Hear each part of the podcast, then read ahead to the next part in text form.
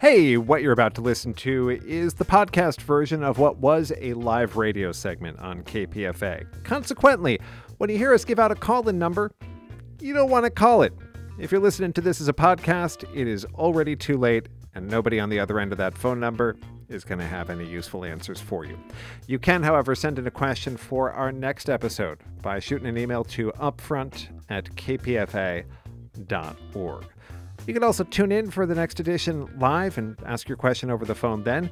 We normally air Monday mornings on KPFA just after 7:30 news headlines. All right, let's go to this week's Corona calls.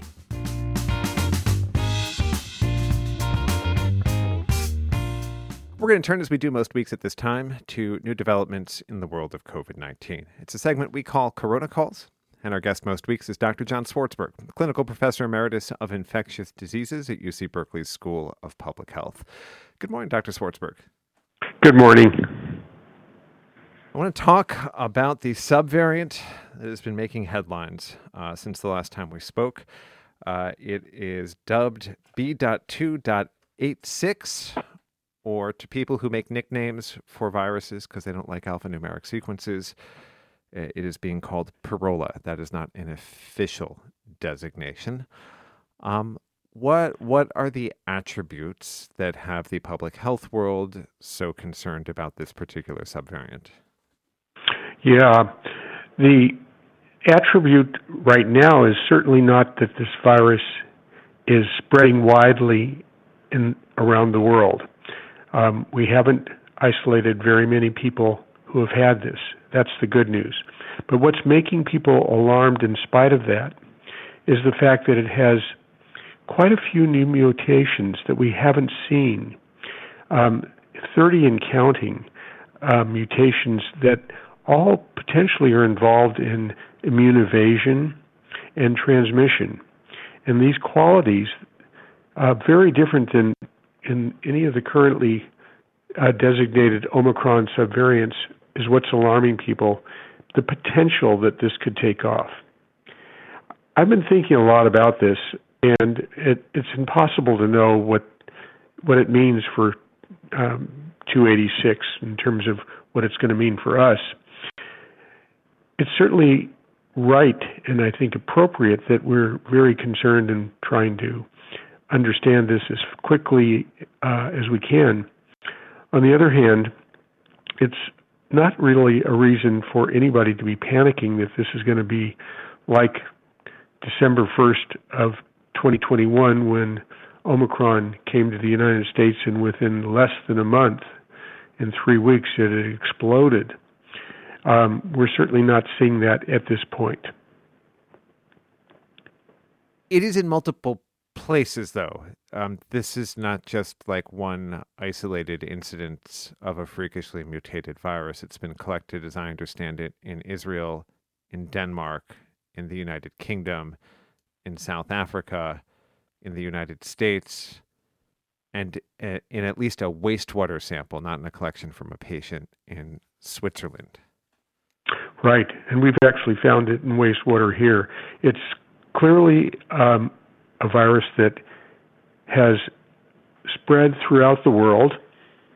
Um, it appears to be sufficiently a, a, sufficient fit for infecting us that it's finding hosts. Again, it's you know I, I think we have to be humble with, with this whole thing with COVID, in that we just don't know enough about how this virus behaves to really say that there's a a one to one correlation between all of these mutations and what this virus is going to do. All of these mutations suggest that it has the potential to really um, create a whole new wave and perhaps become pi right after Omicron, a brand new variant. Um, but we've seen other viruses, uh, variants and subvariants of um, Omicron and and just of SARS-CoV-2 that seem to have potential to cause havoc and haven't. So I think that again we just have to be humble and say that there's there are qualities with this this particular virus that are really disturbing. We need to follow it very closely. We need to understand it as best we can, um, and hope that, in spite of what we're seeing, that it's not going to take off and cause a whole new major wave. Um, it very well could. We just don't know. Could you walk us through the the math of spread? Um, if it is indeed an Omicron-like event, um, something that causes a big wave because of its ability to escape the immune response we already have, like on what time frame would we expect to see a, a surge in cases? Well, I've been thinking about again going back to um, Omicron.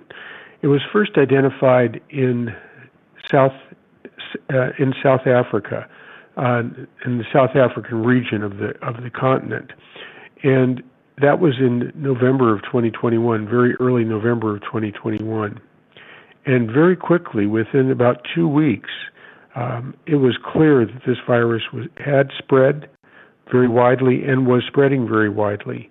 And then, as I mentioned before, within two weeks after that, the first isolate was here in the United States, and within three weeks, um, we had a major problem on our hands here. Um, it finally peaked it, toward the end of January, so in less than two months, um, it had it just um, frankly it had devastated um, uh, people in our country.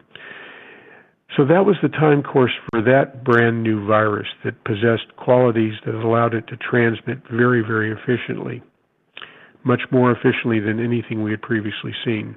So if we take uh, BA uh, 286 and say, how is this behaving in concert with what we saw at the end of 2021 with Omicron? Well, we've known about this. We're going into our third plus week of knowing about this virus. And as you said, it's very disturbing that it's been found independently in multiple places around this planet in humans, and that's um, that's certainly of concern. Um, but it does not appear to have exploded uh, like Omicron has done. Um, again, it's early, and I think that we'll have a much better perspective on how this virus is going to behave in three more weeks. Uh, every week we're going to have a better perspective, but I think it's going to take three to four weeks to really have a sense as to what this virus is going to do. So that's the best I can do to sort of glean from our history now um, how this virus, this particularly new virus, is going to behave. Right. And then the other question we always have with new subvariants is how severe the illness is that it causes, the, the virulence. So I understand the the concerns about transmissibility are coming from people kind of sizing up the genetic sequence uh, of BA.2.86 and saying, well, it's got all these mutations in the parts of the virus that the antibodies we know about target. We expect it to be able to evade immunity. Is there any kind of comparable educated guesswork about what mutations make a coronavirus uh, more of a threat to the people who get infected with it? There really isn't. Um, you know, we were very lucky with Omicron that, in spite of its phenomenal increased ability to transmit, really approaching, if not equaling, measles, which is the most transmissible virus that uh, respiratory virus that we know. Um, Omicron turned out to be certainly less virulent than Delta, its predecessor, and perhaps less virulent than some of Delta's predecessors. So that was very fortunate. What qualities Omicron had to make it less virulent are unclear. And going back before that, it was the summer of 2021 when Delta um, raised its ugly head up, and Delta was much more virulent. That is, it made people much sicker. And what qualities that particular um, strain had, particular new um, variant of Omicron of um, SARS-CoV-2, is not entirely clear. So, looking at BA.2.86 and asking that question about it, all we can really say is that in the people who have had it, there's nothing to suggest that it is behaving more virulently. Now, the problem with that statement is that our denominator at this point is very small. That is, how many people have had it. And so we don't have a sufficient sample to really stand on firm ground when we say that there's nothing about this new virus that is going to make us sicker. Again, we need more time to observe it. Speaking to Dr. John Swartzberg, clinical professor emeritus of infectious diseases at UC Berkeley School of Public Health, and he's here to answer your questions. Uh, the phone number 1-800-958-9008 for your corona calls, 1-800-958-9008. Um, I, I, guess the final question I'll ask while uh, people are getting onto the phone lines, Dr. Swartzberg, is what this means about the forthcoming booster campaign, as anticipated to start next month. Uh, this booster was developing targeting the, the subvariant BA5. Uh, that, that's a couple subvariants back now. Um, it, is there likely to be a big mismatch between what's in the syringe and what we're actually facing in the wild? That's of concern. Um, we, the answer, the answer, the pithy answer to your question is we don't know. Um, if we look at the evolution, as you were just saying, it it is it is not very. It's diverged quite a bit from what this vaccine is going to cover. If we look at last Friday, um, when the CDC published its weekly data on what subvariants are playing a role in, in infecting people right now, um, it's this this isn't even on the page to speak of. Um, it's a, a, virus that uh, it's a subvariant that is very closely related to what's covered in our in our new vaccine that will be coming out within a month. Um, so that we were very encouraged about.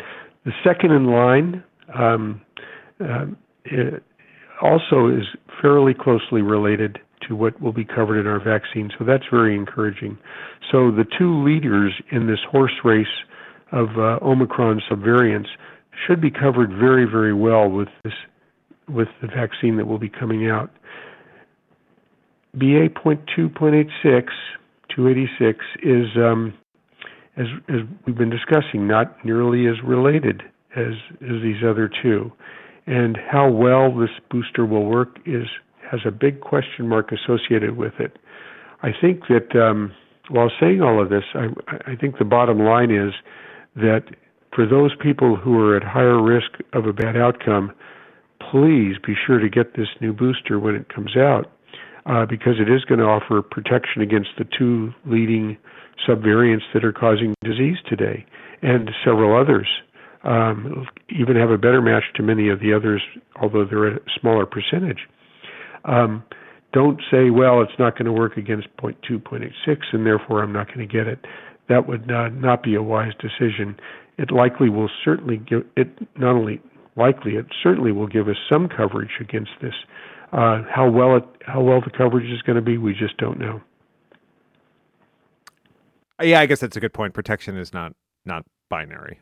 Um, it's not a question of if the vaccines help; it's how much they help as an interesting paper that just circulated in Nature called Evidence of Leaky Protection Following COVID 19 Vaccination, uh, saying, you know, vaccination is not enough to protect you from getting COVID, but vaccination plus keeping the amount of virus in the air you breathe low, whether that's through masking, filtration, or distancing, or all three, is. And it was a study based on looking at spread in prisons in Connecticut based uh, where, where prisoners were tested very frequently and at regularly intervals uh, just based on the position of their cells to one another they knew who'd been vaccinated they knew how close they were to other cases and they could isolate the protection you had from vaccination plus a few cells distance versus vaccination alone or distance alone yeah, I'm really glad you mentioned that study because I thought it was very interesting. There were some problems with it, but it was a very good study to remind us that these vaccines, while they don't protect us very well against getting infected and getting mild to moderate disease, they do do a very good job against protecting us protecting us against getting very sick, which is really the key thing here. And then the amount of virus you get exposed to, the dose makes the poison, something that we've been saying for hundreds of years. Uh, the dose makes the poison, and if you can have a smaller inoculum of this virus when you get infected, your immune system is going to have a better chance of, of getting a hold of it and preventing you from getting very ill. So we have a lot that we that uh, not only the vaccines offer, but our behavior offers in terms of protecting us. Okay, um, I've been keeping some of our loyal callers on the phone lines for far too long. It's 1 800 958 9008 for your Corona calls. Uh, first up, we are going to go to Rhonda, who is in, looks like San Diego. Good morning, Rhonda. Oops. Okay, we just got um, Rhonda through. Good morning, Rhonda. What's your question? Uh, good morning. Good morning, everybody. How are you? Um, I'm uh, going. We, we live in San Diego, obviously, but then we're going in on the 20 on the in three weeks. We're going to uh, Italy for a destination wedding for my daughter, and she lives in Amsterdam, and everybody's going to be coming to Italy for the, from all over the world and I'm very concerned about uh, our exposure to the new variant. Um, and I'm not sure what what to which booster to take right now. I mean, I don't have a choice, of, of course. Um, so, what does the doctor recommend? Um, I'm also concerned about her. I don't know if she would listen to my advice, but. Sure. Well, Dr. Swartzberg, we've we've had a lot of emails just asking about travel precautions more generally. So uh, maybe, maybe, we can tackle that part of the question. Sure. Um, we're in this betwixt and between time now where the new vaccine is going to be coming out soon. Um, yet we're also at a position where it's been a minimum of about six months for most people who are at higher risk since they've had their last booster and for most people it's been a year. And for a lot of people it's been even more than that. So there's been immun- our immunity in the population has been waning and we're really waiting for this new booster to come out and give us the protection going into the fall. Um, th- that's the dilemma we're in right now. And for Rhonda specifically and for others who are, who are going to be in higher risk situations um, what strategy should we be doing well, um, the CDC is going to be meeting on the 12th of September, and they're going to uh, give the stamp of approval at that point after the FDA does, and so the vaccine should be coming out within the next week or so after that, which unfortunately for Rhonda and for those people traveling uh, in the middle to later September, uh, it's unlikely they're going to have access to it. But if if it does come out sooner or if, it fits with your timing, get it before you travel. Even though it will take a minimum of about a week to give you protection, it'll still give you the protection you need after you've been there a week or so. Uh, optimal protection occurs probably, we think, in about two weeks after you've been uh, vaccinated. So that's one thing to do. The other thing you could do, if it's been a long time since you had a booster, would be to get the old booster. But the problem with that is then you won't really want to get the new booster for at least four months after that. And so there'll be a period of time when you're not going to have as optimal a coverage as you'd like.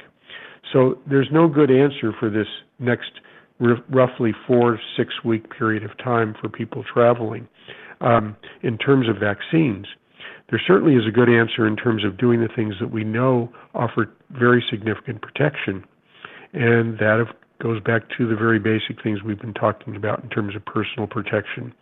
Wearing a really good mask, an N95, a KN95, um, but wearing it, wearing it in the airport, wearing it on the airplane, and that's a long time to be wearing it traveling internationally. Uh, but those things I think are really important for those people at higher risk, or for anybody who doesn't want to get infected. Um, avoiding really crowded places, and when you're indoors, wearing a mask when you can. Those those are some things that are going to offer you considerable protection. So not great strategies for the next several weeks, but after that, uh, that vaccine, be sure to get it.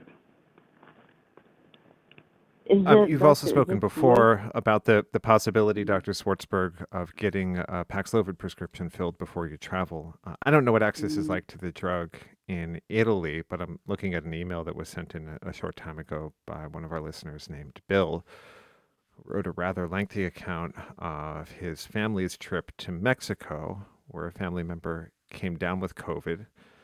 uh, was not able to get Paxlovid there and had the COVID convert to pneumonia so bad that the family member couldn't fly back to San Francisco until they stabilized, which thankfully they eventually did. Well, Brian, that's a, critical point. I should have mentioned it. Um, I think if you're traveling in the United States, the access to Paxlovid should be very good, regardless of where you are. Uh, if you're traveling internationally, I would definitely, if you're at higher risk, I would definitely take a prescription of Paxlovid with you. That's something we couldn't do before Paxlovid received its formal approval, but now that it's been formally approved, doctors can prescribe this drug for you even without having, even if you don't have COVID at this point. So I would have your physician give you a prescription pick up a prescription for Paxlovid, take it with you, make sure that you've gone over with your physician and the pharmacist exactly what other drugs you're taking and what you'd need to do with those drugs if you do get COVID, but you'd have it as, and avoid the difficulty you might encounter traveling internationally of getting getting this medication. All right. Let's try to bring another caller in. Uh, Kevin is on the line from Coalinga. Good morning, Kevin. Good morning. I, was just curious. State hospital, uh, 50 man units, and they'll quarantine a unit if uh, someone tests positive. Now, it seems odd to me that we're at the four-man dorms, close quarters, most people not wearing masks, but only rarely does someone test positive. But they'll test uh, maybe every other day, and then another person tests positive, and he gets put to a quarantine unit, and then a couple more days, someone else. But out of the 50, there's only been like in three weeks four people test positive. Kevin, you're you're in Pleasant Valley State Prison. No, no, it's Coalinga State Hospital. Coalinga State, State, Hospital. Hospital excuse me. Yeah, well, um, Kevin, we've. Uh, I'm glad to hear that it hasn't spread widely.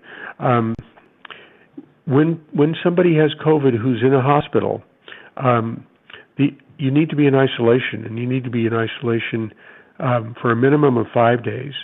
And then if you're asymptomatic at that point, I I think it's a good idea to then test on the sixth day before you come out of isolation. And for the next five days, that is through ten days in totally, you need to be in ice. You need to be wearing a mask. So that's what should be done to help protect spread. And we we are very assiduous about doing this in hospitals to protect the virus from spreading. Unfortunately, um, I've been speaking with hospitals that um, aren't having that good of an experience. Um, a hospital up in Marin County has actually gone back to um, insisting that all the healthcare workers, doctors, nurses, et cetera, who have contact with patients wear a good mask when they're working with patients to help spread this virus. And uh, I think I, th- I personally think that that would be a good policy for all the hospitals to be doing because we know how fast this virus can spread. So I'm glad that where you are, it hasn't spread widely. Isolation remains an incredibly valuable tool. Good luck, Kevin, and thank you for, for calling us from, from the hospital to let us know about uh, what you're seeing and what you're experiencing. Dr. Swartzberg, uh, wish we had more time for all the callers who are on our lines right now, but the, the clock is a cruel taskmaster. Thank you so much for spending another Monday with us. You're welcome. Thank you very much, Brian. All right, that does it for this week's edition of Corona Calls. If you want to send in a question for the next one, you can shoot an email anytime to upfront at kpfa.org or you can tune in live. We normally broadcast Mondays just after 7:30 news headlines on KPFA. We put a little bit of extra work into repackaging this live segment as a podcast because it feels like the information is useful to a lot of people and we ought to make it accessible through as many channels as possible. You can help us get the word out by rating and reviewing it in whatever app you're using to listen. And if you want to pitch in some cash, we wouldn't say no. We always take donations at kpfa.org. I appreciate it if you mentioned Corona calls when you make your pledge. My name is Brian Edwards Tiekert. I hope you have a great week. Stay well. We'll talk to you next time.